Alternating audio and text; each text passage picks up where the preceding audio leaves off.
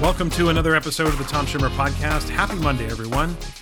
Thanks for listening in again this week. And as always, a big welcome to any new listeners joining in for the first time. Your listening and subscribing to the podcast, of course, means a lot, and I really do appreciate it.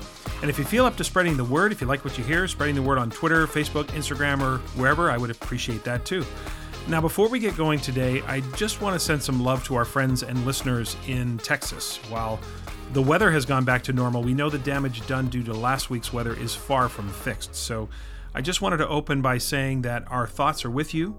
And we know it's not just Texas. So many places that aren't used to dealing with that kind of winter weather are really struggling at this point. The folks from one of the school districts in Arkansas that I'm currently working with were telling me last week about how challenging things were for their city crews when trying to keep roads clear and all that that entails. So it's tough at the best of times when you're used to this kind of weather, uh, never mind not being used to it at all. So, to all who've been impacted uh, by last week's uh, storms and all of that, let me just say that we all hope for a speedy return to normalcy in terms of the necessary repairs uh, into infrastructure and all that's needed uh, to bring life back to some semblance of normalcy.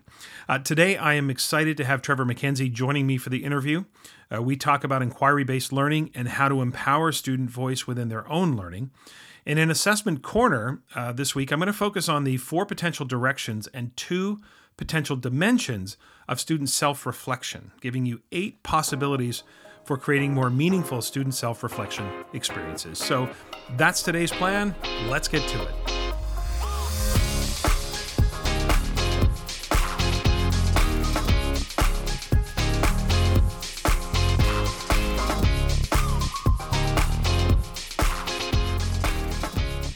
My conversation with Trevor MacKenzie is coming up in a few moments, but first, don't at me.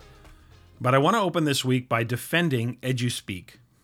Now, admittedly, I'm a little salty this week because I, for one, am tired of the level of cynicism with which some inside our profession direct toward meaningful educational concepts. I saw a few references this past week to EduSpeak that were clearly an attempt at humor, uh, a lame attempt, in my opinion. And I think this kind of dialogue within our profession is more harmful than helpful. Now, let me get a couple of things out of the way right off the bat. One, I am not referring to those times where we're speaking to those outside the profession. When we speak to parents, business leaders, or community members, we need to simplify concepts we're explaining to them. I get that. Your lawyer does that for you, your doctor does that for you, your mechanic does that for you. So I'm not talking about the public interface. And I will admit, too, that education is filled with an array of acronyms that mean the same thing. So I've been advocating for years, uh, tongue planted firmly in cheek, I've been advocating that we need a global conference on terminology. Uh, so, you know, I'm picturing a conference with delegates from every country around the world where we finally come to some agreement about what we're going to label things. You'd see someone, you know, up front with a gavel, getting up in front of the delegates and, and saying, okay, next item on the agenda. When we plan for students receiving special services, are we calling that an IEP, an IPP, a PEP? What are we calling that? Any other submissions? No? Okay, let's vote. I'm sort of picturing that we can all get on the same page, right? At least then we could talk to each other. I find myself often having to clarify what different acronyms and terminology means in different schools and districts that I work with, uh, just trying to get on the same page with them. What I'm salty about is those inside our profession who A, insist on dumbing down the language of our profession, and B, use labels like buzzword to dismiss concepts altogether. And I can hear people now, you know, oh yeah, here come another buzzword during a staff meeting or something like that. What I find especially disheartening and quite demeaning to our profession, and truthfully, it makes my blood boil, are these buzzword bingo cards that float around about education. I've had it. Am I taking this too seriously? Probably. Do I need to lighten up a little bit and have a little fun? Maybe. You know, I'd be open to that. I get it.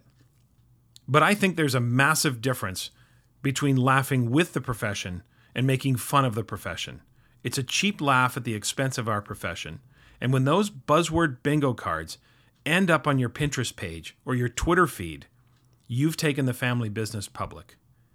And as Michael Corleone said to Fredo after their meeting in Las Vegas with Moe Greene, don't ever take sides against the family.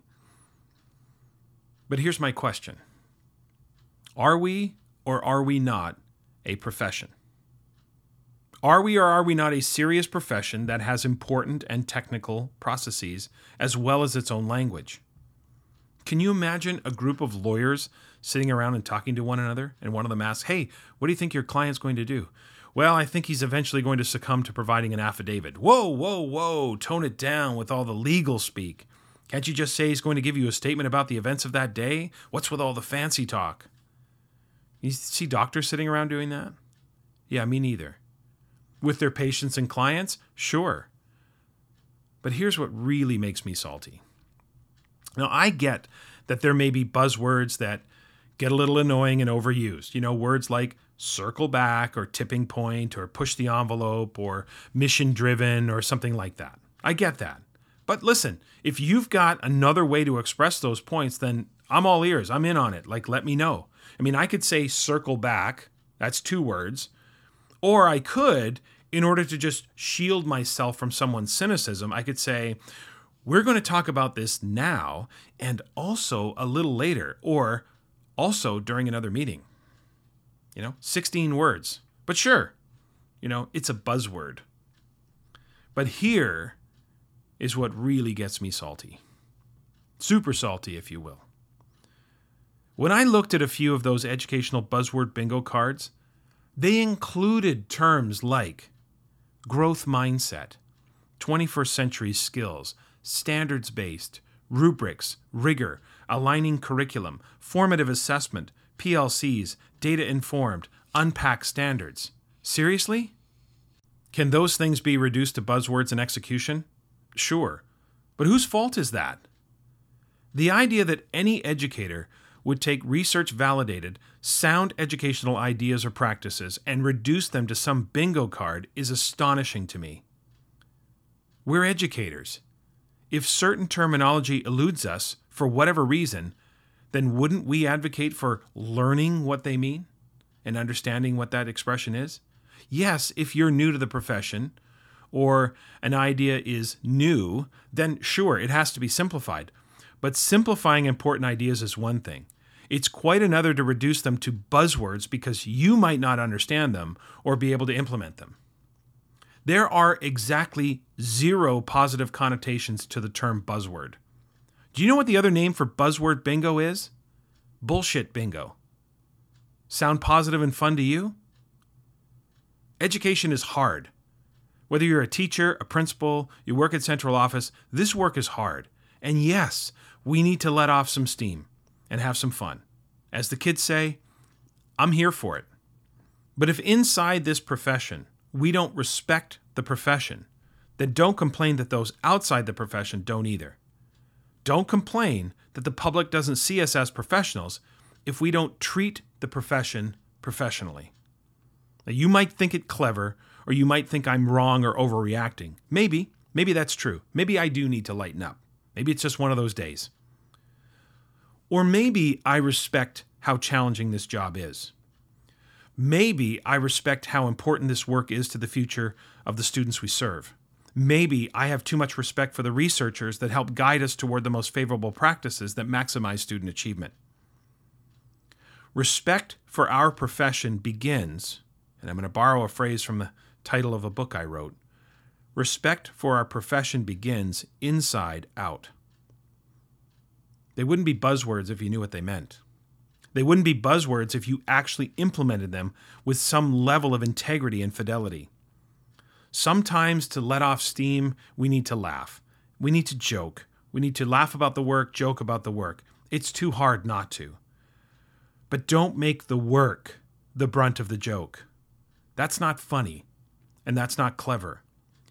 Cheap jokes at the expense of our profession might be the highest level of disrespect you could show to the vast majority of teachers who have committed their professional lives to ensuring students have the opportunity to maximize their potential.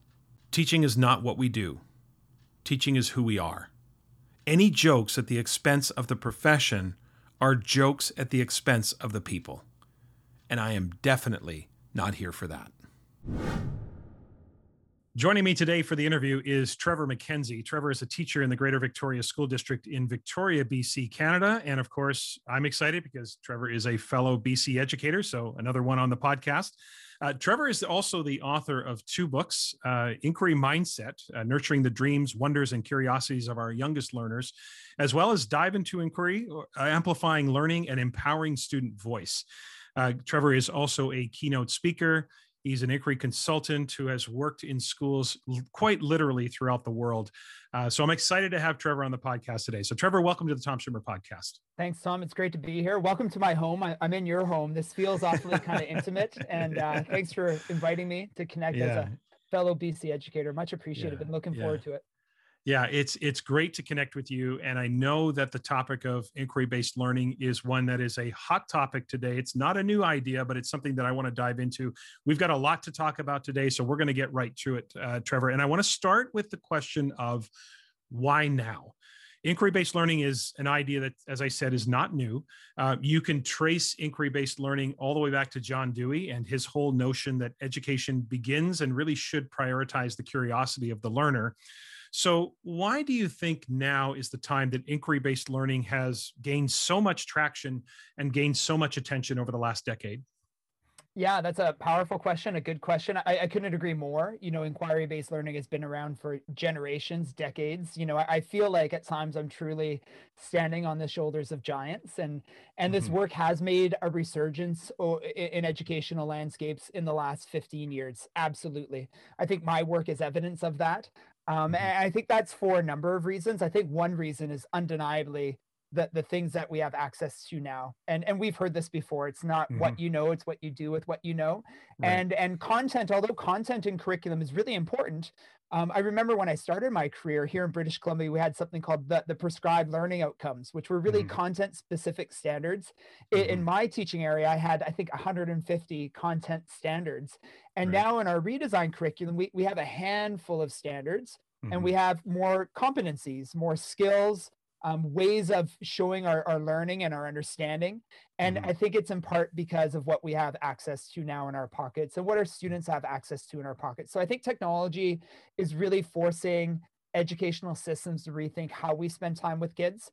Mm-hmm. And I mm-hmm. also think that, you know, organizations and districts around the world are really or have been really unpacking what an over standardized curricula and assessment practice has done to the mm-hmm. well-being of our learners and yeah. and that's a big push tom forgive me but i think it's a really accurate one i mm-hmm. think um, you know providing opportunities for students to explore relevance and authenticity and really be involved in the learning as an active participant in the learning a, a mm-hmm. co-designer mm-hmm. or a co-constructor as you will and that's inquiry language yeah. that's language right. i truly believe in but i right. think that that's a big piece as well as that you know teachers and, and districts and organizations are really thinking about what does a learner centered learning experience really look like and feel like? And how could our curriculum be something that's a little bit less standardized and a little bit more malleable? Um, mm-hmm. and that's a big notion but i think those are two of the, the reasons why i'm seeing inquiry being more on, on the topic or in the discourse of education around the world. Yeah. I you know it's so it's interesting because you you we we now have this ubiquitous access to information. And on the one hand some of our colleagues would cling to practices of the past and really emphasize content but but i think the point of doing something with the content you know here in bc we have the curricular competencies the curricular competencies are where the cognitive complexity lies but there is no substance to them they they need the content for Absolutely. you to do the thinking right yeah. Yeah. and so i think w- what i'm hearing you say and and and you know affirm this or or correct me if i'm wrong is that with the access to knowledge we are able to really empower students to go deeper with their thinking and and be able to really go to the places where we once wanted to go to but we may not have had the means to go there because we we had to make sure that knowledge was was, was that knowledge bucket was filled if you will. And now the knowledge is accessible and therefore it's the doing something with the knowledge. Is that is that sort of why yeah, you think absolutely absolutely yeah. and you know I, I, look for opportunities. Well a, a, big question i ask of myself and i ask of teachers around the world is what will be the the legacy of a child's schooling and, and that's mm-hmm. a big question tom but the content is important. As you said, the content is kind of the vehicle for some of those skills to be flexed or, or to be nurtured right. and, and, sharpened over time. But mm-hmm. really, it, it, it, it is those skills, those competencies, those mm-hmm. dispositions mm-hmm. or habits of mind that will mm-hmm. transcend a student's schooling, that will get them through university and, and will be things mm-hmm. that they rely on throughout their lives. And so, really, I, I, think inquiry is a, a fantastic pedagogical framework for us mm-hmm. to do both, for us to explore content in a really relevant, authentic way, meanwhile flexing some of those competencies, some right. of those skills that students need to acquire to be successful with taking on agency over learning. It's yeah. not a one without the other. It is a beautiful right. weaving of both. Yeah. And, and those competencies, as you've referenced, are so important. You know, yeah. what will be a child's legacy or our legacy of a child's time with us in, in our classrooms in our schools mm-hmm. and the content is is part of it it's yeah. not the only part anymore it definitely right. is a focus on these skills these understandings that allow the content the knowledge to be applied in in what i think to be deeper ways more meaningful ways right. more authentic ways absolutely yeah. Yeah, it, it, it was an unfortunate somewhere along the way here in British Columbia. There was some some messages that got mixed, or I think you know in that game of telephone where messages get shortened and efficiency because somewhere along the way teachers and I think probably more so high school teachers started to get the message wrongly that knowledge doesn't matter anymore, and I think that the pivot is it's a repurposing of knowledge as a means. The way cassandra nicole and i write about it and listeners you've heard me reference this before we talk about knowledge now being the means to the end not the end result but we use content and we use knowledge and it's repurposed to do the deeper thinking to do the extensions and all of that. So i love i love the fact that that you talk about it in that way because i think that's the the way that we can still say that knowledge matters. You have to yeah. know things. Like i say to people all the time in order to think critically you have to think about something yeah. so that yeah. something is the is the knowledge now trevor you've you've written that uh, you said quote you've written adopting an inquiry based learning approach in your classroom has been the most meaningful change you have ever made in your teaching so first i want to ask you a precursor to that question how do you define inquiry based learning and why do you say that change has been so meaningful that's a big question. Uh, yes. You know, the, the first half of that question alone requires some unpacking. Um, you know, inquiry-based learning, uh, it's of the constructivist view, the constructivist theory, and and I suppose that what that means is that teaching from an inquiry stance means I, I have certain values and beliefs in, in what the time I spend with kids will look like and feel like. What is that experience? Um, mm-hmm. you know, the, the constructivist, constructivist theory proposes that students aren't empty vessels that come into our classrooms ready to be filled up with knowledge. Uh, they mm-hmm. come in with rich prior knowledge, experience, story, narrative.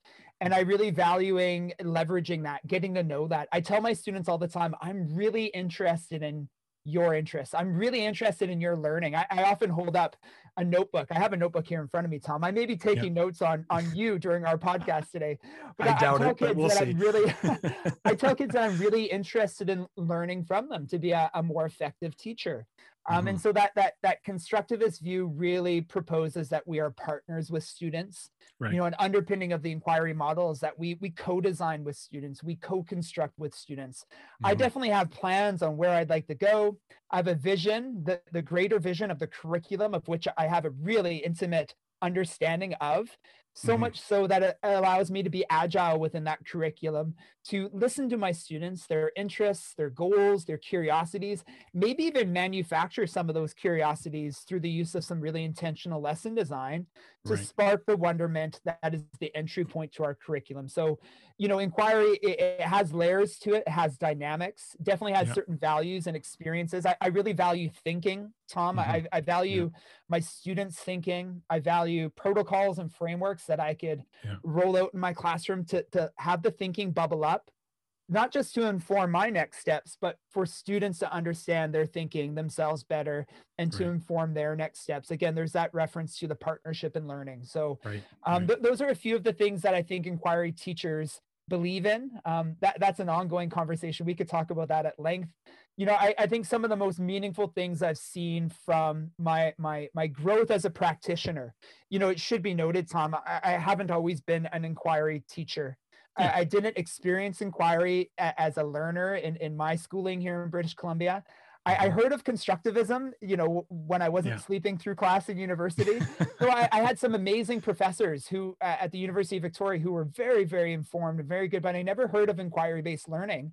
Yeah. And to be honest, I learned about inquiry in part through my students. And what I mean by that is I started to ask them some big guiding questions about their interests and their goals, um, their wonderings, their curiosities. And I really showed interest in that and i used what i was hearing to really shape my teaching to guide my mm-hmm. next steps yeah. and slowly i started to look more broadly at this school of thinking you know i had an amazing teacher librarian who pushed me some fantastic resources mm-hmm. and slowly over time I, have discovered this language of inquiry um, and some of the values that i really um, appreciate in terms of the experience with students mm-hmm. um, you know students report out feelings of uh, control over learning calm and ease and confidence in learning. Um, you know that that control over is so important. As we know the growing adolescent mind it, it they're, they're craving control over things agency over things right. risk taking. Like how do we create the learning experience so that all of those things can be honored within our classrooms and within our curriculum. And to me, that's right. been inquiry based learning. You know, if you've read either of my books, I know you have, but this is for the audience. You, you hear those student stories, you hear mm-hmm. the student voice sharing the impact it's had on their lives and their learning. You know, you and I have a lot in common around assessment and and sometimes you know I, I stand next to a student as we co-assess something yeah. and and you know the assessment has had such a negative impact on their sense of self over the years right. that to be a partner in learning um, it's almost like they're seeing themselves through a different light and, and right. that's an amazing opportunity for us as educators to be able to give that experience to students in assessment and in inquiry so um, really you know my students have taught me a lot about myself as a teacher a lot about inquiry and what i truly value mm-hmm. in terms of how i'm spending time with students because even the right. smallest thing could have a, a lasting impact on a student's learning and sense of self, right? Well, there's there's no. I mean, you're listen, Trevor. You're you're preaching to the choir here. Uh, when when we you know when we talk about assessment and and again, I always reference the the assessment framework that Cassandra and Nicole and I have developed through our work.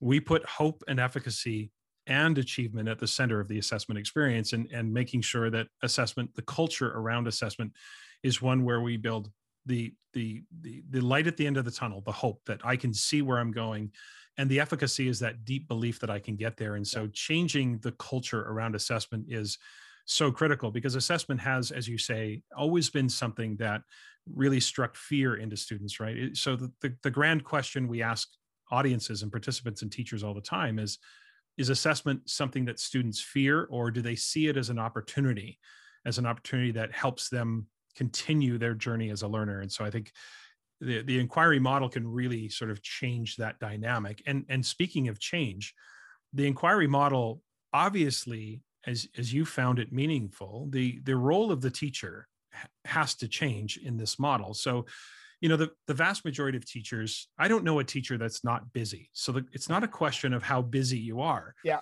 So now we come along and we say, okay, how about you start thinking about taking an inquiry based approach yeah. to learning? And they're saying where am i going to find the time? So my question to you is what are some things teachers really do have to stop doing in order to make room and to redistribute their minutes in a way that allows them to implement some of the the the processes that you advocate for yeah, you know, inquiry, it's not a project. Inquiry isn't a, an assignment. Inquiry isn't a, a worksheet. Um, and there's nothing wrong with those things. That's not what I'm implying. But inquiry right. is, is a stance. It, it is it is it is how we teach you know mm-hmm. I, I, often hear from teachers like i've got enough on my plate. I can't put more on my plate. And and the misconception is that inquiry is being put on the plate but inquiry is the bloody plate.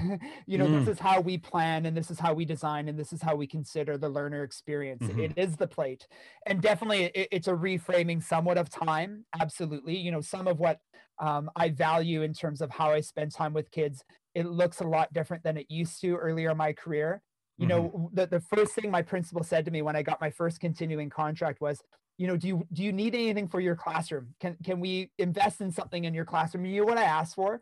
I asked for a lecture stand I asked for one of those nice podiums that I could stand behind. Yeah. And it kind of pangs my heart now that that's what I wanted, right? Like I wanted to be the focal point. Oh, and yeah. and I really do value having students come together. I do this a lot with teachers and, and kids. I say, come together, turn and face, turn and talk. And right. I facilitate the time together. And I mm-hmm. it's a different framework, it's a different experience but time time begins to be something that's a little bit more fluid it's not like my lesson is structured in these minutes where i transition now and i transition now it becomes a little bit more fluid in terms of how i interact with students in the room how they interact with each other how we're mm-hmm. constantly reflecting on our learning to guide right. next steps you know one thing right. i'd love to ask students is show me with your fingers how many more minutes you need right now in your group you need two right. minutes one minute what i always have one student who does this I need all of this. Give me all of this, just as a joke. But it's so yeah. important to recognize that time becomes a little bit more fluid.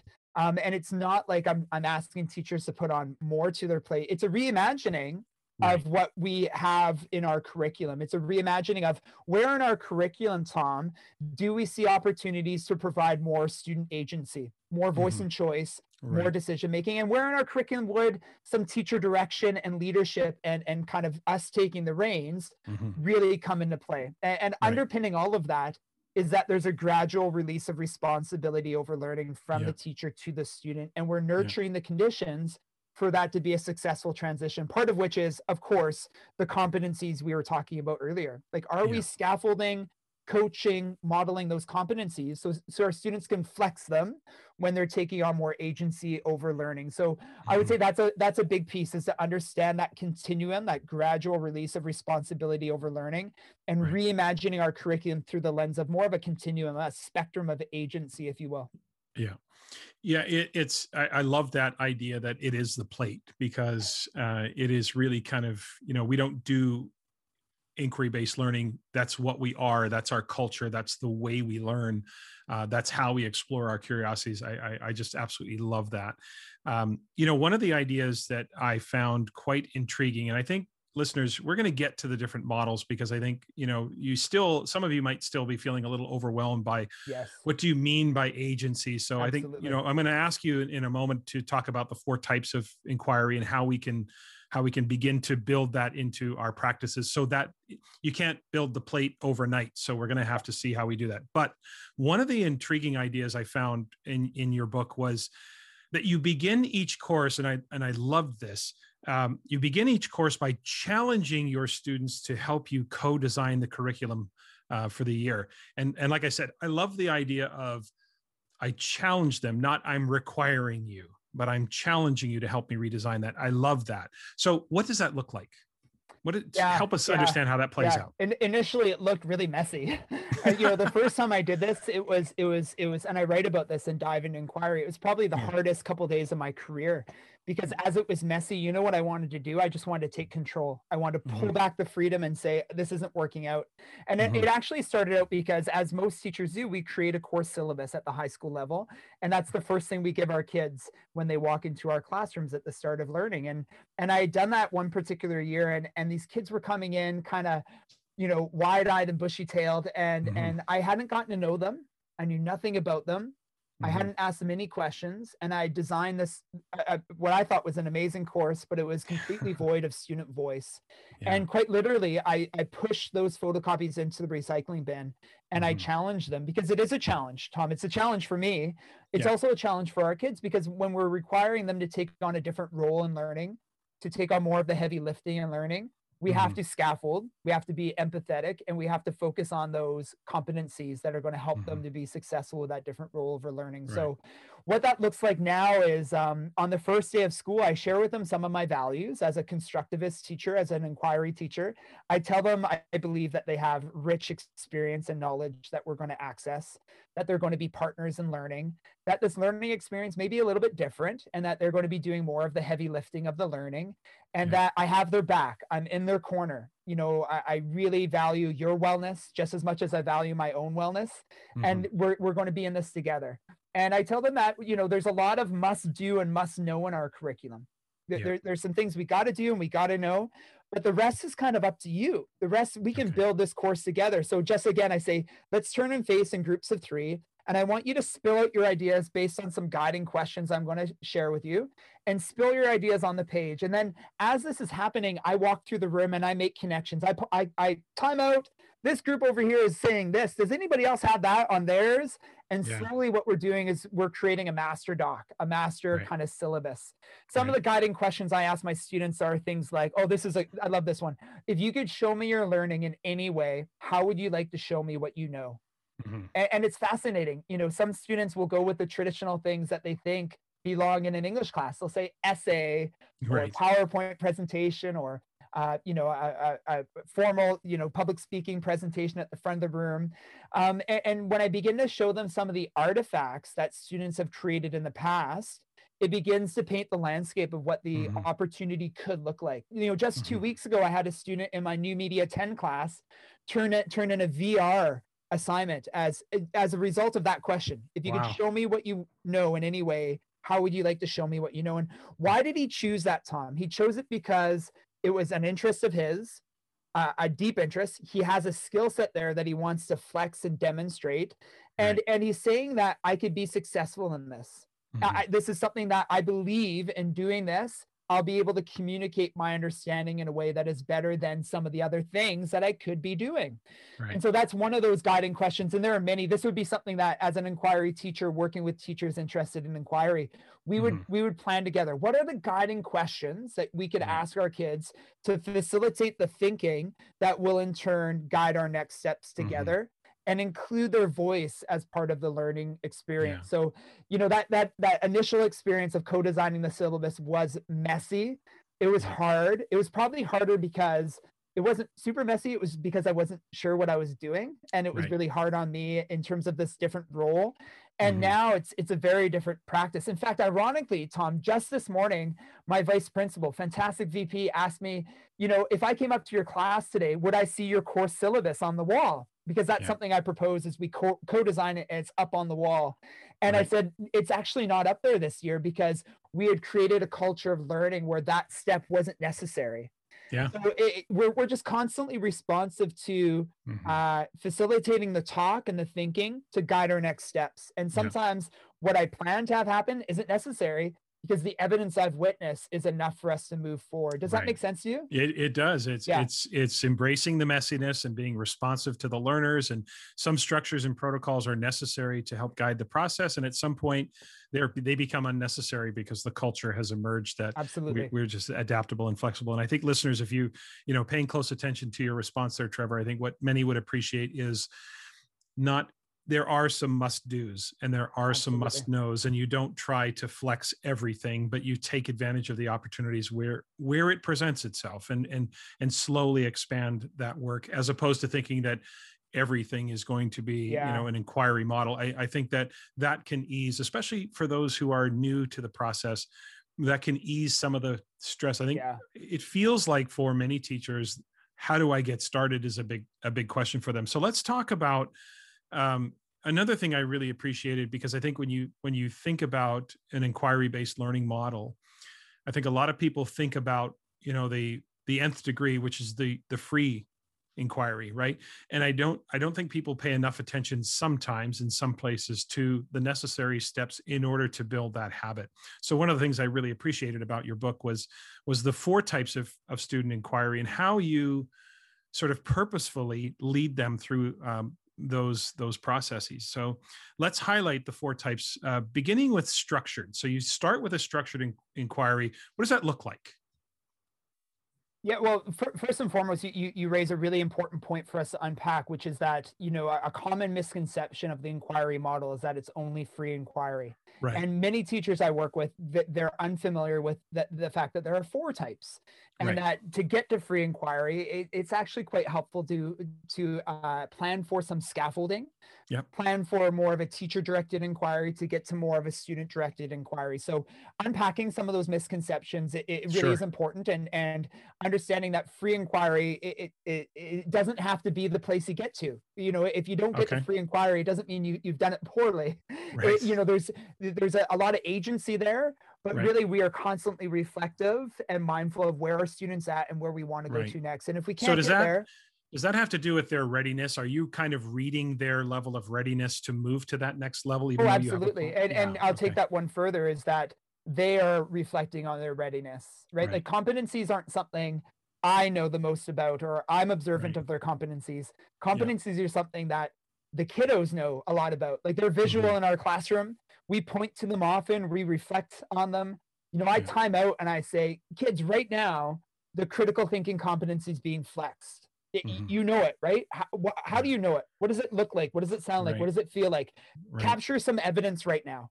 So we have that as part of your ongoing portfolio of learning. And you know, we I asked them to set personalized learning goals to those competencies. Each student chooses one competency that they're mm-hmm. going to focus on sharpening throughout our time together that I call on them to reflect on. So I have a really good understanding of where they're at and where they need to go to next. But in, in my mind, that's not good enough. Like I, I, can be the assessment expert in the room. I want to raise the water level of assessment expertise amongst my right. students in the room. And yeah. they have to be included in that process in order for that to occur. As you know, in assessment, we'll go back to assessment ever so briefly. Like mm-hmm. who's who's doing the assessing? Is, is it me or the kiddos? And it, I'm the expert but I want to I want to involve them more to to connect them to their learning to truly take on some of that ownership over learning. Yeah, so yeah. um you know definitely I'm mindful of when they're ready to transition through those types. You know, you reference the structured inquiry type that is and it would be great. I'm not going to challenge you with your editing skills but you, you could bring up the swimming pool graphic in this podcast if you wanted sure, to. sure. But you know um imagine a swimming pool friends where we have differing depths across the pool from the shallow end to the deeper end. Free inquiry would be the deepest end where kids right. have developed those competencies and understandings to be successful with that type of agency over learning where they could choose a topic resources, research, and a demonstration of understanding that is more their decision than the teachers. There's some space there to take on that agency over learning. But we mm-hmm. don't start there. We don't kick our kids into the deep end. We start in the structured. So in my classroom, that looks like one overarching question that we're all going to explore together. In British Columbia, it's tied to our big ideas and our redesigned right. curriculum. Um, right. Oftentimes, I encourage teachers to think of their curriculum through the conceptual lens. And mm-hmm. so that question should be framing a, a, a concept and then i'm typically choosing the resources that we'll use to deepen our understanding of that question okay. i'm really scaffolding the evidencing what i'm asking yep. students to do to scaffold into more of the formal assessment towards the end of that unit um, mm-hmm. and then of course i'm choosing that must do why because right. part of our time together is must do and must know so again reimagining our curriculum across a spectrum of agency and gradual release of responsibility where in my mm-hmm. curriculum would that type of structure and teacher direction really really work and then where mm-hmm. in our curriculum would some student agency thrive with regards to some voice and choice right Right. Um, does that ring true to you? Does I, am not yeah. sure. Did that yeah, help? no, yeah. absolutely. Yeah. So you've got structured. Now, how does you you then you talk about controlled inquiry, right? So what's the difference? How would you articulate the difference between once you move from structured yeah. to controlled, that means there's a little more student agency, a little more voice and choice. So where does that manifest? Yeah, so in the nitty gritty, um, I'm still choosing the concept of which we're going to explore. And, and in this case, I, I often present five questions that are all tied to that same concept. I like okay. to call them ungoogleable questions, you know, the stuff that requires us to unpack right. it over time. Right. And and so students look for personal relevance in one of those five questions. Mm-hmm. I've still come to the table with a lot of preparation. You know, I, I manifested those questions weeks ago. Um, right. I'm really intimate with those five questions. I know them really well. So mm-hmm. I can anticipate, well, what are the resources that students are going to need to explore those five questions. And what we begin to see in the classroom is a little bit of podding, a little bit of clusters of those questions where they can connect and collaborate and right. flex those competencies together. So this is the first layer of students beginning to find more of a personal relevance in mm-hmm. the planning together. Okay. Definitely I provide them some choice over the resources, right? Like yeah. they're not yeah. all doing the same stuff now. Um, mm-hmm. And then there may be a little bit of choice even with regards to the evidencing and the demonstration of understanding. There's okay. still some must do and must know, but right. definitely some more responsibility on the learner with regards to voice and choice. You know, a big question I, I've asked myself a lot in my career is how much evidence is enough? You know, when we yeah. talk about must do, how many pieces of evidence do I need to garner before I feel like, okay, I've got enough? It used to be like, 30 pieces of evidence. And now right. I'm much more comfortable with fewer rich pieces of evidence. So right. then I could provide more space for voice and choice. I for think sure. that's something listeners can kind of consider is as an English mm-hmm. teacher, I used to take in 30 literary analysis essays and I was marking them painstakingly. I was killing myself. And, and now I, I mark fewer. I, I yeah. and and part because my formative, my evidencing is so much stronger. Right. The student voice and understanding throughout the process to get to that summative is so much clearer and mm-hmm. concise mm-hmm. that I, I, don't feel like I need to do the 30. Maybe I right. do five, and right. that provides me more space throughout the year where I don't mm-hmm. feel like again the must do's are so mm-hmm. many. I've yeah. really questioned how much evidence is enough evidence, and that's a big one. I think that's a really great point because you know we often in assessment talk about the difference between the number of tasks you might have a student do and what represents an adequate sampling of the learning. And the idea of adequate sampling is again as you just articulated how many times how many times would I need to see a student do this before I can make a fairly accurate and precise judgment about where they are in their learning? That's a very different question than how many times am I going to make you do it and then they take it to the to the one step further, which is what you described, which is I'm doing it 30 times, which is way over the top. Okay, so we've got we've got now we've moved our students to the controlled inquiry yeah. model. Next comes the guided. So again, let's contrast controlled and guided inquiry. so guided, like? yeah. Typically, I, I present a, a, a concept, a, a big idea, and now I walk my students through a, a, process of questioning where they're going to formulate their own ungoogleable question mm-hmm. that is connected to that concept. Okay. Undeniably, their question belongs in our curriculum. Like it's not like it's all of a sudden outside of the, right. the, the, the ecosystem of our learning. Yeah. You know, because I've chosen the concept, there's a lot of alignment there. That this begs the question about questioning are we flexing that competency across time so that in the structured and controlled they're slowly sharpening that skill so that they can ask a big question you know i often reference this book and i'll pull it aside i yeah. love this book make just one change yeah. by dan rothstein and luz santana it's, it's called the mm. question formulation technique mm-hmm. and the qft is a questioning protocol that we could use in our practice with students to have right. them become more competent questioners so mm-hmm. throughout the structured and controlled they're slowly flexing that competency so that they can ask a meaningful question based on the concept I've provided. Right. Um, then they start to have a little bit more agency in the evidencing and definitely in the demonstration of understanding. This is where I start to get some of the VR things or the video game right. things or mm-hmm. the performative.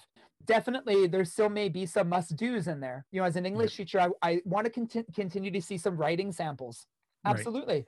But the writing samples are now through the vein of such student relevance and authenticity. Right. And I'm mm-hmm. sure you see this all the time in your assessment work. When it's authentic and relevant to the learner, achievement goes up yeah. right it's not it's not a, a, you know wizardry it's not like i'm i'm you know the wizard of oz you know manifesting everything it's because right. students are genuinely tied to mm-hmm. the questions and the research yeah. that they they are they yeah. are doing so um, i've never had a student craft a question in guided that doesn't belong in our curriculum and partly it's mm-hmm. because of the scaffolding you know if i started in guided i anticipate i would have a lot more problems you know students would mm-hmm. feel anxious overwhelmed uncertain about learning right. they they wouldn't have those strong competencies that we've been sharpening and flexing throughout our time together right um, so the scaffolding that we're talking about is is yeah. really really important, right? Yeah. Yeah, I love that building the habit, right? Uh, I, you know, and I and I'm just envisioning the question that you're not hearing from students is, why do I need to know this? because yeah. they need to know it because it was driving their question and it's the information that yeah. leads to that so you're you're talking about that relevance i got motivation. i got to tell you you know i had students once we were kind of debating inquiry it was so cool yeah. when i started this journey with my students a long time ago one student mm. put up her, their hand and she said, You know, I'm not really sure this is for me because I tend to procrastinate. I mm-hmm. tend to leave things to the last minute. And when you talk about agency, if I'm given some choice, I'm probably going to leave it till Sunday night and try to get it all done in the last minute. And another yeah. student put up their hand in class and they said, You won't do that because it would be so meaningful and relevant to you that you'll just be finding yourself doing it when you right. don't think you're doing it. Mm-hmm. And I mm-hmm. thought, wow, that is the answer. And, and that is that quite is true. Answer. I always have a few students who struggle with productivity right. struggle with accountability. Um, I think that's natural with adolescents. I think sure. I have fewer students now in the inquiry model than I did previously in Trevor MacKenzie 1.0. And yeah. so that's something for, for teachers to consider is um, how could achievement increase when students discover personal relevance? Right. And, and how does productivity and accountability really manifest when it's driven by the student and it's not something the teacher's constantly on the kiddos for? It's definitely coming from the student. Right. And, and again, it's still responsible to the curriculum. It's still responsible to the learning, but there's so much opportunity. Uh, there's so much, uh, like you say, agency. There's so much opportunity for students to be that active participant in their own education. I would imagine that over the course of the years, there are fewer students, but you probably have had earlier those students to say, yeah, you know what, Mr. MacKenzie, just tell me what I need to do. Absolutely. Just tell me, just just give it to me. I don't really want to, you know, I don't want the agency. Um, but I would imagine that once they experience it, you're you're you're you're winning them over, so to speak. And I don't mean to you no, know reduce no, reduce no. it to this idea of selling them on an idea. Yeah. but once you experience it i would imagine the students are are well, yeah real, you, you raise a really good point tom. You, you raise a really good point. Forgive me for interrupting but the, no the, no the, it's fine. the, the, the thing that surfaces to me when i hear that statement from kids you know tell me what i should do. Tell me what i should know. If i could be a little bit pokey for a second I, and yeah. i'd poke the fact that i think you know we've really nurtured conditions where students can be complacent in learning you know right. we've created hoops for kids to jump through. Right. And when we ask them questions around authenticity curiosity wonderment we've mm-hmm. kind of stifled that out of them through many of their educational experiences. Right. And and i think that's again why inquiry is making a resurgence currently is because mm-hmm that's not good enough anymore. Jumping through hoops. I agree. Those aren't the employable kids that we want leading right. us into solving the problems of mm-hmm. tomorrow, right? We yeah. want students who have those competencies developed, who mm-hmm. can can tackle a, a, project head on. And it's mm-hmm. not going to happen by kicking them into the deep end. It's going to happen because we nurture the conditions for them to take on agency over learning. So when, right. when a student says that, I welcome it because it tells me that I am breaking down some of those systems in yeah. my brief time I have with kids. Um, I am making a difference and I'm opening up their experience to be something a little bit different than they've encountered in the past.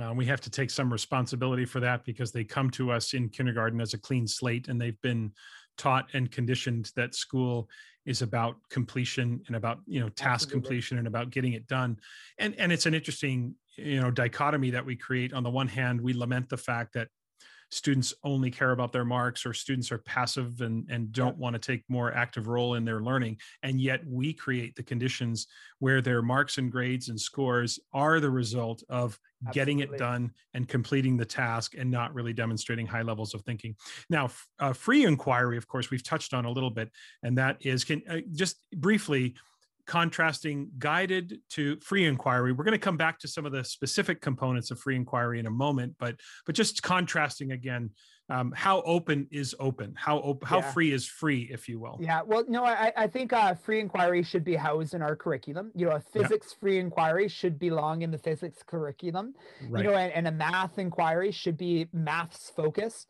and, and right. that really begs the question do our students know the curriculum well enough to examine it and explore right. it and choose mm-hmm. something in it that is relevant to them? Have we scaffolded accordingly? I mm-hmm. the Wizard of Oz analogy, right? There's we really need to pull the curtain back on the standards, on the curriculum. Right. And you know, it's kind of like um scouts or brownies where they have the sash, right? And they you know, I, have done mm-hmm. my critical thinking badge i've done my collaboration badge i've done my identity concept badge right, you know right. at this point i want students to be able to look at the whole curriculum and and find okay what am i going to piece together here that is going to allow me to really find fulfillment in learning uh, mm-hmm. really showcase my skill set you know really showcase of all the things we've done this year what do I want want to lift up and say this is what I'm most proud of. This is what right. really reflects who I am as a learner. Mm-hmm. Um, and so it, it, it really begs the question: Are we pulling the curtain back on our curriculum? It goes back right. to scaffolding, right? It right. goes back to you know, do our students know the standards, the competencies, the content mm-hmm. standards from the get go, and slowly keeping those transparent throughout our time together. This is where they have it's not unabashed voice and choice there's a there's structures and frameworks put in place so students can be successful in that voice and choice right. such as i'm sure we're going to talk about momentarily what some of those structures look like right. but it's it's not a free-for-all my, my colleague rebecca bathurst hunt likes to say uh, it's not a hot mess express right and i love that it, it shouldn't be it should yeah. i want my students to feel confident about learning calm in learning a little bit of stress is nice but calm in mm-hmm. learning and yeah. and in control and and th- that's right. something i ask my students i try to ask them it daily if not weekly how are you feeling about yourself as a learner and if mm-hmm. i hear something that doesn't settle right with me i've got to do something different to support them differently you know if they tell right. me they're feeling overwhelmed if they tell me they're feeling lost if they tell me they're feeling anxious that's really really um, something I, I need to act upon i need to Right. pivot and i need to support that student in a different way so in free inquiry it shouldn't be overwhelming it, it would Right. be overwhelming if we kicked our kids into the deep end Right. they will feel anxious and over and i made that mistake early on in my career i had an amazing Mhm. experience with a student in free inquiry that made me want to kind of mimic that experience with every student Let, let's go there that was amazing and students really floundered you know a lot of them really Yeah. felt unclear about what this looks like and and that's where the scaffolding really became sharper for me in, in Mhm. terms of long term this is the plate this isn't the thing i do at the end of the year this is how we uh, develop agency over learning Right. I- Yeah. It it's it strikes me as a uh, again a kind of internal uh, dichotomy that people manufacture when they don't really have to. The two can marry one another in the sense that free and free inquiry still has structure and discipline to it. There's still Absolutely. a kind of predictability around the routine, even though you have agency. Eh, Much the same way that you would say that music is something that is incredibly creative, and yet there is still structure and discipline to make to making music if if if if it's just a, a hot mess express i love that that was really good uh, if if you have a hot mess express the the the music isn't going to sound right so the the idea that free just means you know lord of the flies if you will. Yeah. It's not really about that. I i, I really love it. So let's let's stick with the uh, free inquiry for a moment because a couple of the concepts i i really found interesting and intriguing. One was the proposal and the other was the pitch. And uh, and so what's in the proposal? And i think you've kind of answered this but i, Yeah. I want to get a full articulation of it. What's in the proposal and why do they have to pitch you their inquiry Yeah, so this is a big one, Tom. I appreciate us unpacking the plan and the pitch, the proposal and the pitch. Um, you know, Dragon's Den. I'm sure Canadians will will know what I what what, what Dragon's Den is all about. shark tank for the we're talking americans Shark Tank, yeah.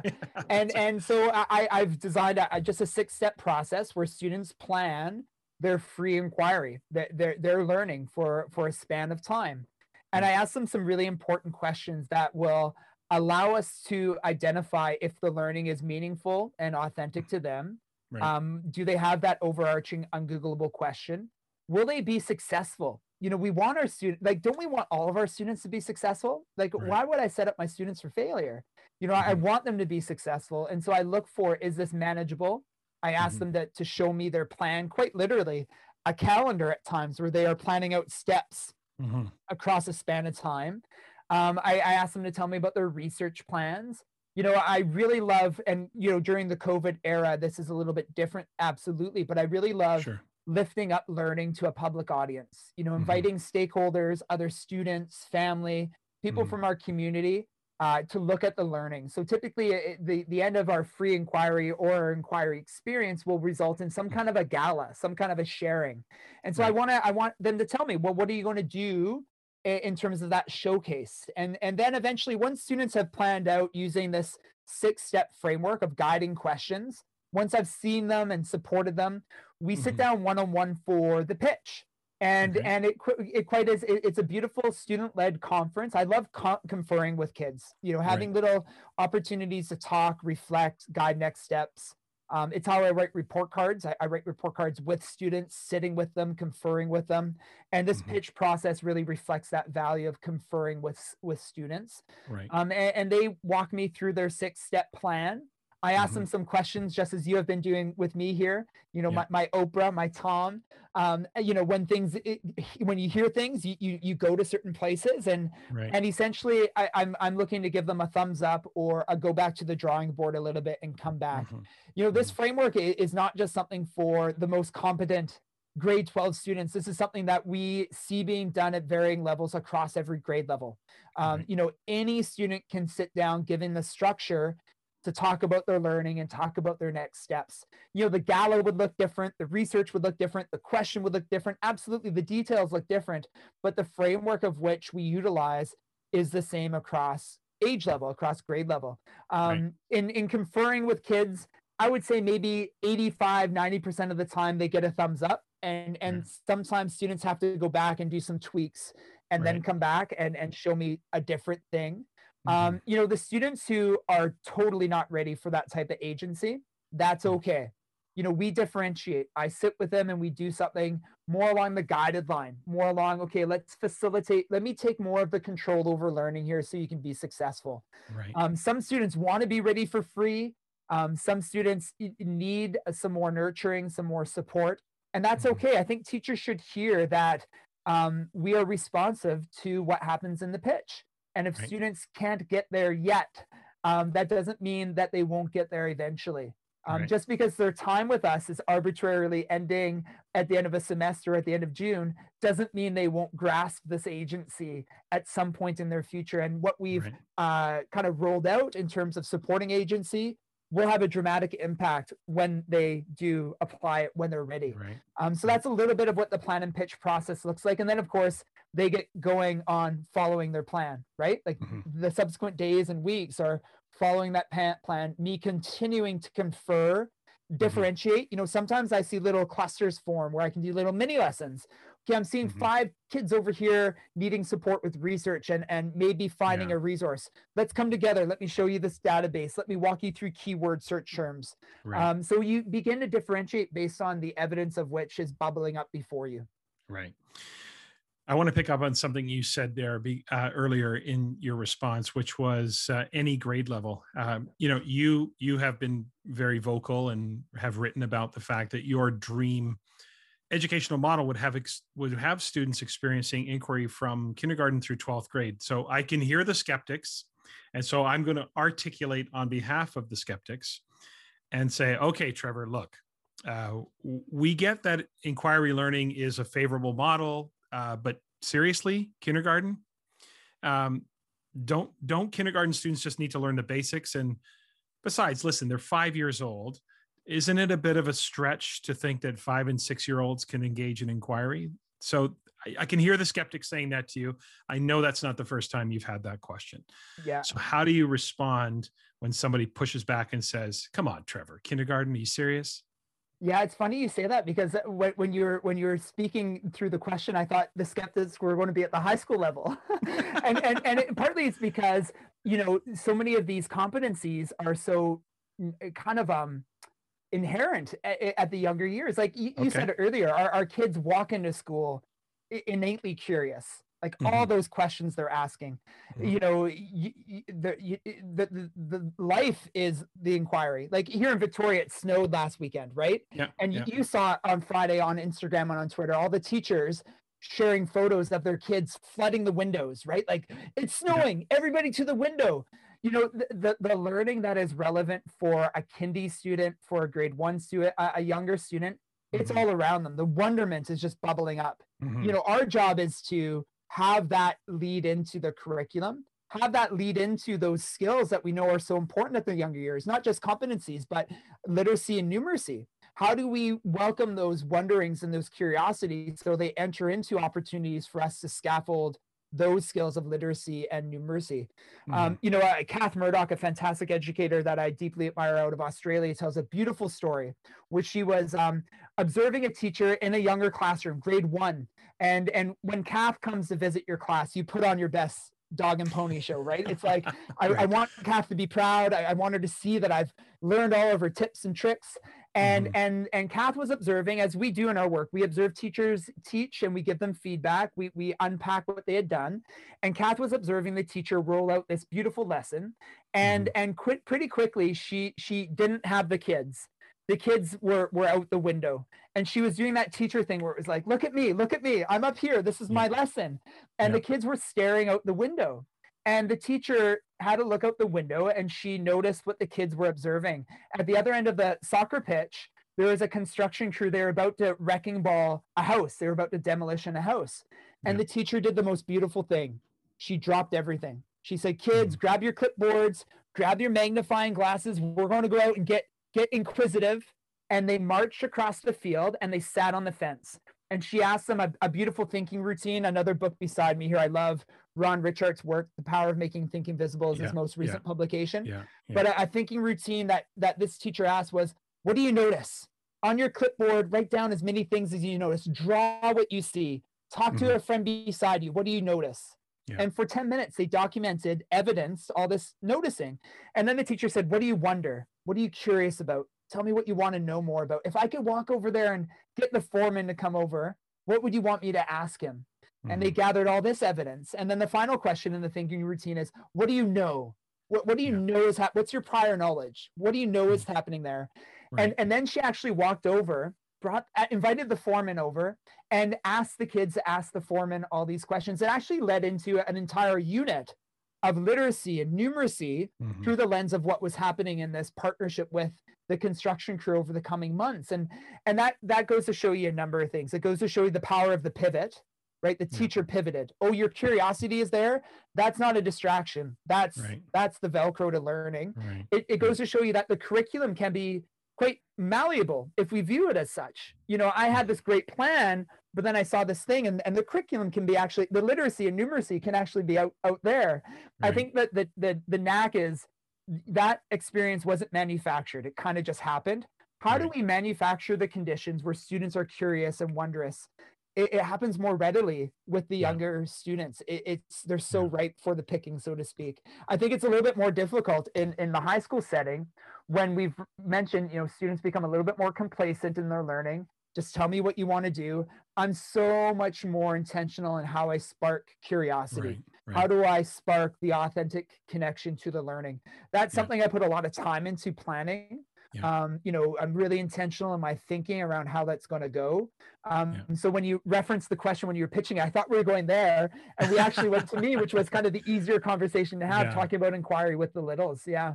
I don't I don't know that the it's the students' curiosity that we have to worry about. I agree with you. I think students come to school naturally curious about the world, but I do think sometimes you know we think about we have to teach them to read we have to teach them the fundamentals we have to teach them the basics how would i make room for that but i, I think i think you make a good point about uh, just capitalizing on that curiosity um, as we are pressed for time uh, trevor i, I want to give you a chance to and i'm going to have you back on because i want to explore the concept of assessment and i know that's the topic of your next book so, as a bit of a preview for our future conversation about assessment in an inquiry model, and of course, you know, assessment is near and dear to my heart.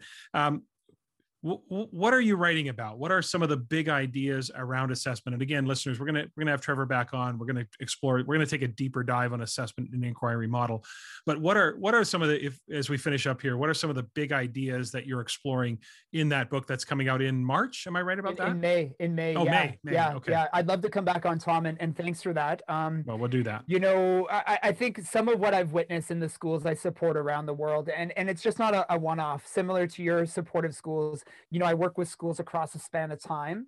Um, and we begin to see some really amazing things in, in inquiry. We begin to see more of that student agency rich experience, that continuum.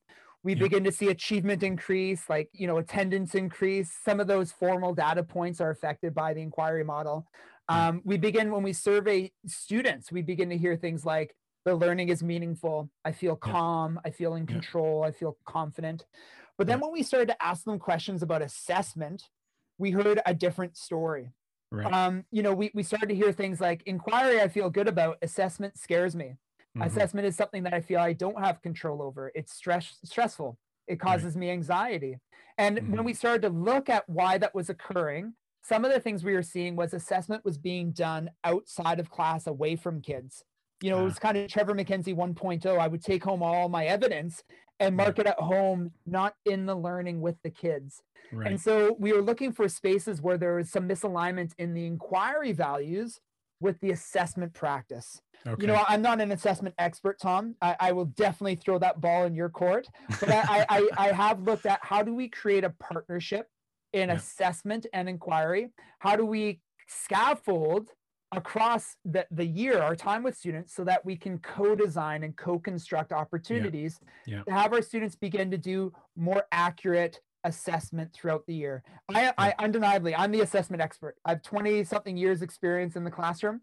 How do I raise the assessment expertise of my students in the room? Yeah. That's that something is... I'm really mindful of. If I'm mindful of competency development, raising that in the room, how do I raise the assessment kind of water water level, if you will, in my classroom? Right. So that's something right. I've been very interested in in the last few years. And and this book was harder to write um, mm-hmm. for many reasons. I think COVID was one big one. It's uh, uh, it's definitely my my most robust offering.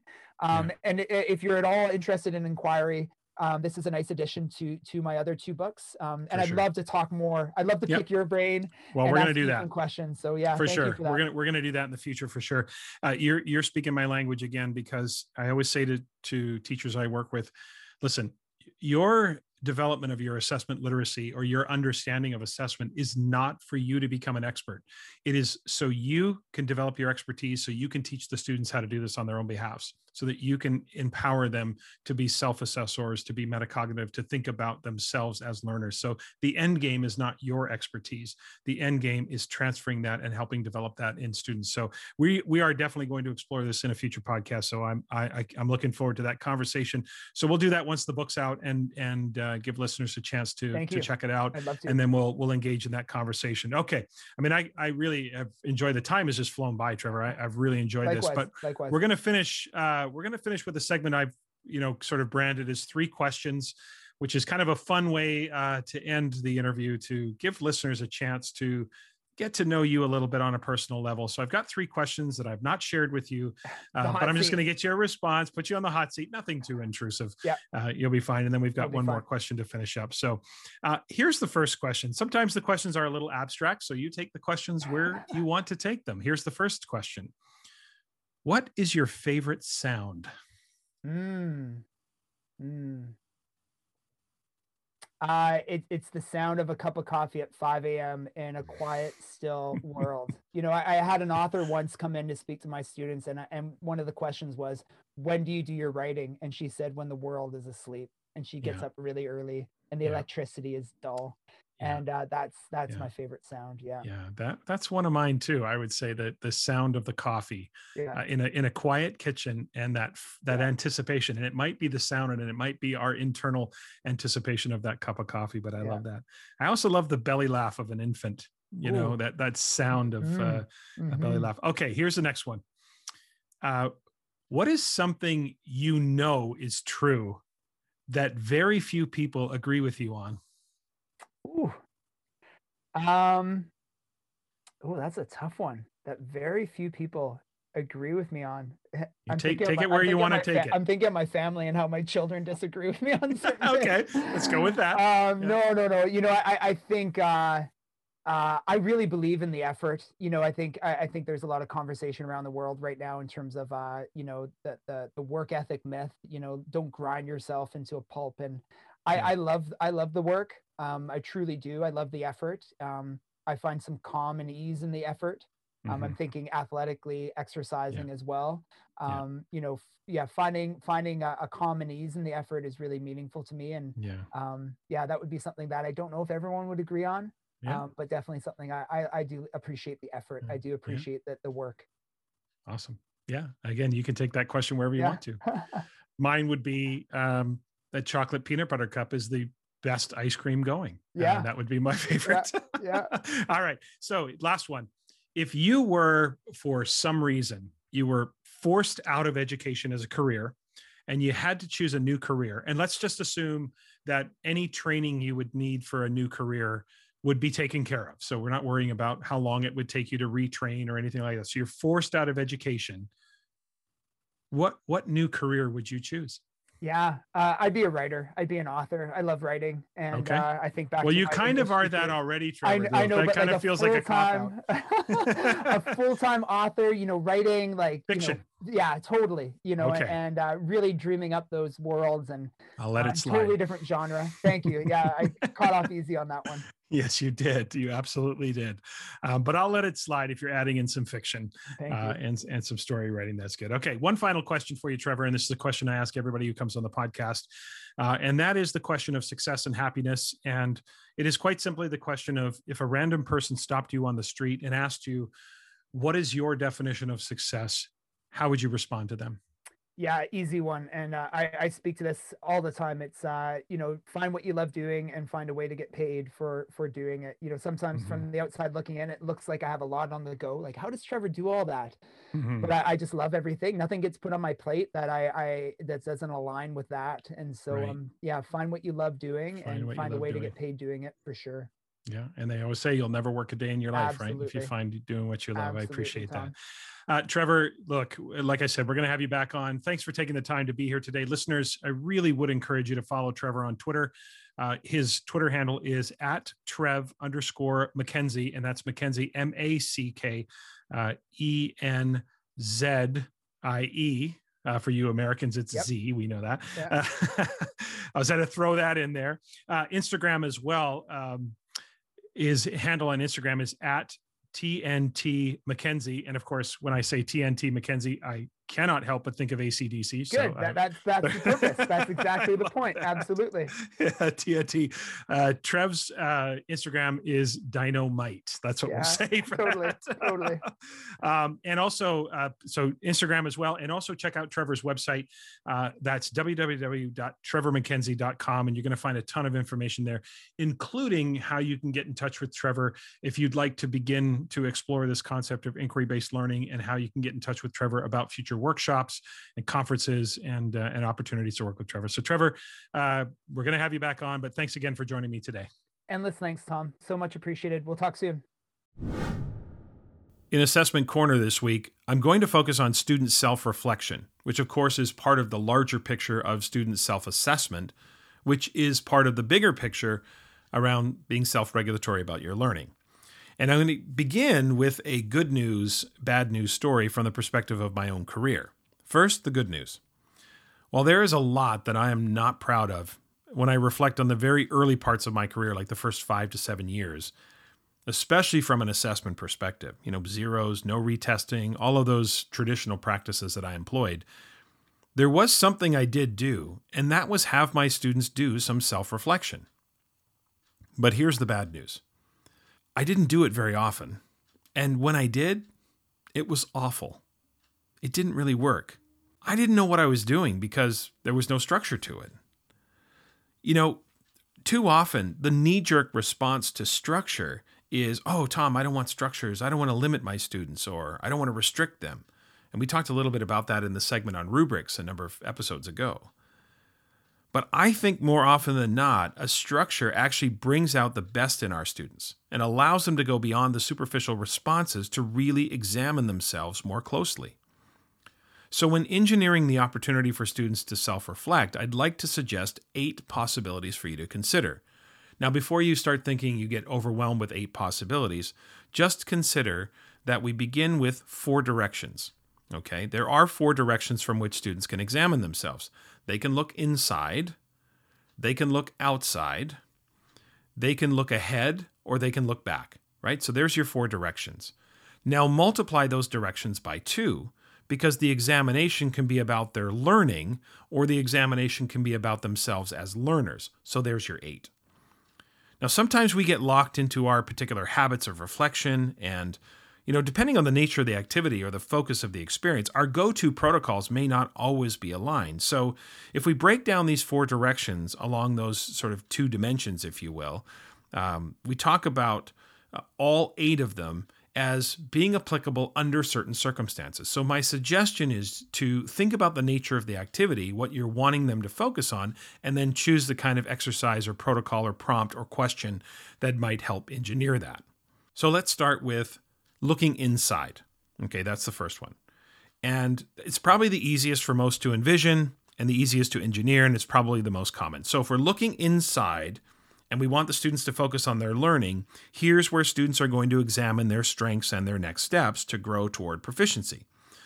Or it might be an acute reflection that triggers future goal setting. So, we reflect now and set some goals. So then eventually, when we come back to this exercise or this learning, those goals are kind of fresh and, and they've been articulated when the learning was fresh in my mind. And it's always, of course, in reference to the criteria. Now, if we're looking inside, so number two, if we're looking inside, but I'm looking at the self, here's where we want students thinking metacognitively, right? So we might ask them to reflect on their learning experience, how they learned. So I could ask them a question such as uh, Think of a time during the learning when you felt stuck. How did you push past that point?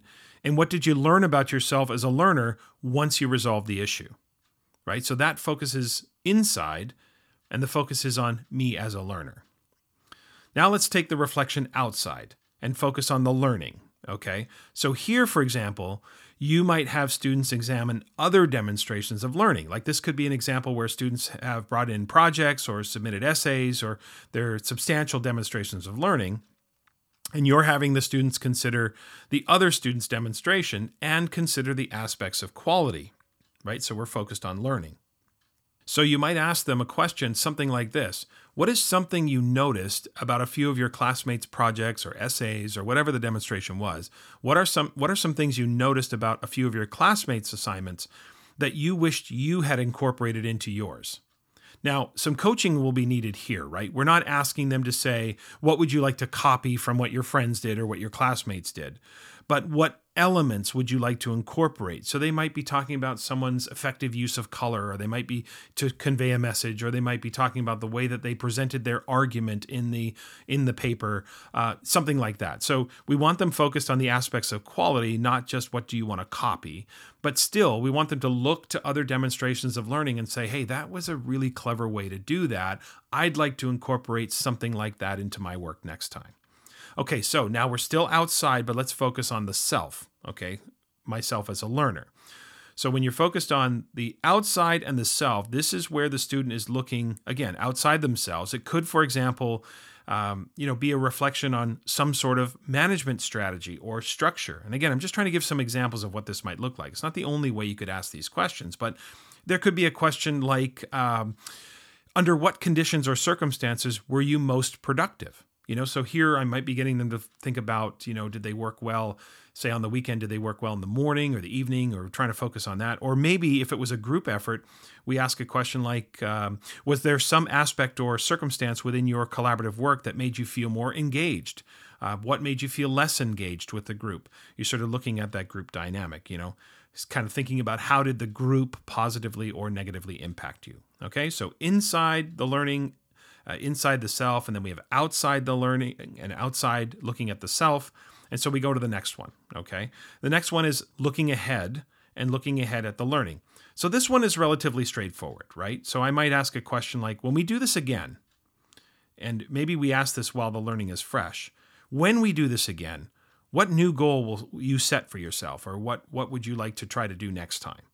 right? So rather than waiting until the next time comes around, it might be advantageous to do that forward leaning reflection while it's still fresh because now it's, you know, it's where we can formulate a more specific goal. And then later they can refresh their memories and recommit to those goals, right? So we're looking ahead and we're thinking about the learning, um, about what's the new goal. Now, looking ahead and focusing on the self, again, we're looking at ourselves going forward. So we might ask a prompt such as, you know, going forward, if we have another project or assignment or inquiry or something like that, if we have another project, uh, what do you think you could do to increase the depth of experience or increase your opportunity for success? Right. So we're asking a question about about how that experience going forward would increase the opportunity. So how do I set myself up as a learner? Okay. Now finally, we're talking about looking back. So these are the last two looking back and starting with the learning.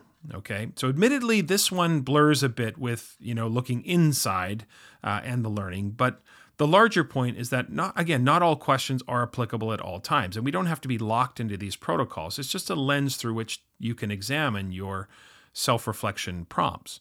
Right. So you might ask when looking back and starting with the learning, you might ask a question like, what prerequisite or other foundational knowledge would have made this experience, maybe it's an inquiry process, would have made this process more complete, more effective, more expansive, more relevant, more engaging. Again, you you fill in the blank there, but what could have helped you make this a much more effective experience for you right so so getting them to reflect on you know did they cut corners or maybe maybe they didn't explore the topic as as deeply as they initially thought they did. And maybe they, look back and they think, hmm, you know, I could have done a little bit more to set myself up for success. Or you might even ask something like, what other learning, you know, aside from the intended learning objectives or the standards for this unit, did you experience during this process? Right. So, what other learning did you do? You know, by by accident. What what else did you learn? So it's looking back and looking at the learning. And finally, looking back and looking at the self. So I might ask a question like, if you had a chance to do this again, how would you approach it to change it? Or, or what would you do differently to prepare yourself better next time as a learner? Uh, yes, there is a case to be made for reflections to be more open ended, and and I would even say do that some of the time. Uh, but I also think there's a case to be made for being a little more purposeful about the prompts to allow students to dig a little bit deeper and reflect on their experiences, right? So we have the students look inside, they look, can look outside, they can look ahead, or they can look back, and have them focus on their learning or focus on themselves as learners. And my advice would be consider the nature of the activity and find the best fit for that reflection phase as part of that larger picture, right? When it comes to self assessment and the self regulation of learning. Okay, that's it for today. A couple of announcements before we close out today. First, the two day training for my book, Grading from the Inside Out, is going virtual again. Uh, that is happening in March. Day one will be March 16th, and day two will be March 23rd. Also, this summer, uh, I'm excited to announce that the Achieve Institute, which is an institute about promising practices in instruction, assessment, and grading, is going to be going virtual August 16th through 18th. And the nice part about virtual events is that you can participate in the event literally from anywhere in the world. And that event will feature myself, uh, Cassandra Erkins, Nicole Dimich, and Katie White, all of whom who have been guests on this podcast as well. So if you're interested in either of those events, uh, the two day training for grading from the inside out in March, or you're interested in the Achieve Institute, uh, head on over to the solutiontree.com website for details. I've also added links to both of those events in the show notes. Uh, remember to follow the podcast Twitter account for updates. That's at Tom Schimmer Pod. My personal Twitter handle is at Tom Schimmer. Uh, follow Schimmer Education on Facebook, Tom Schimmer Podcast on Instagram. So, again, no shortage of social media platforms from which you can uh, connect with me. Also, please email your questions for Assessment Corner or suggestions for the podcast to tomschimmerpod at gmail.com. And don't forget to check out the YouTube channel as well. Uh, just search Tom Schimmer Podcast on YouTube. Next week, my guest is going to be Natalie Conway. Natalie's expertise is in the area of online learning, so that, of course, will be our focus. Please subscribe, rate, review the podcast, especially on Apple Podcasts, of course, where your ratings and reviews make a big difference in getting the podcast noticed and expanding the listening audience. And of course, if you like what you're hearing and you think others would benefit, please spread the word about the podcast to some of your colleagues or through social media. I would certainly appreciate that. Have a great week, everyone.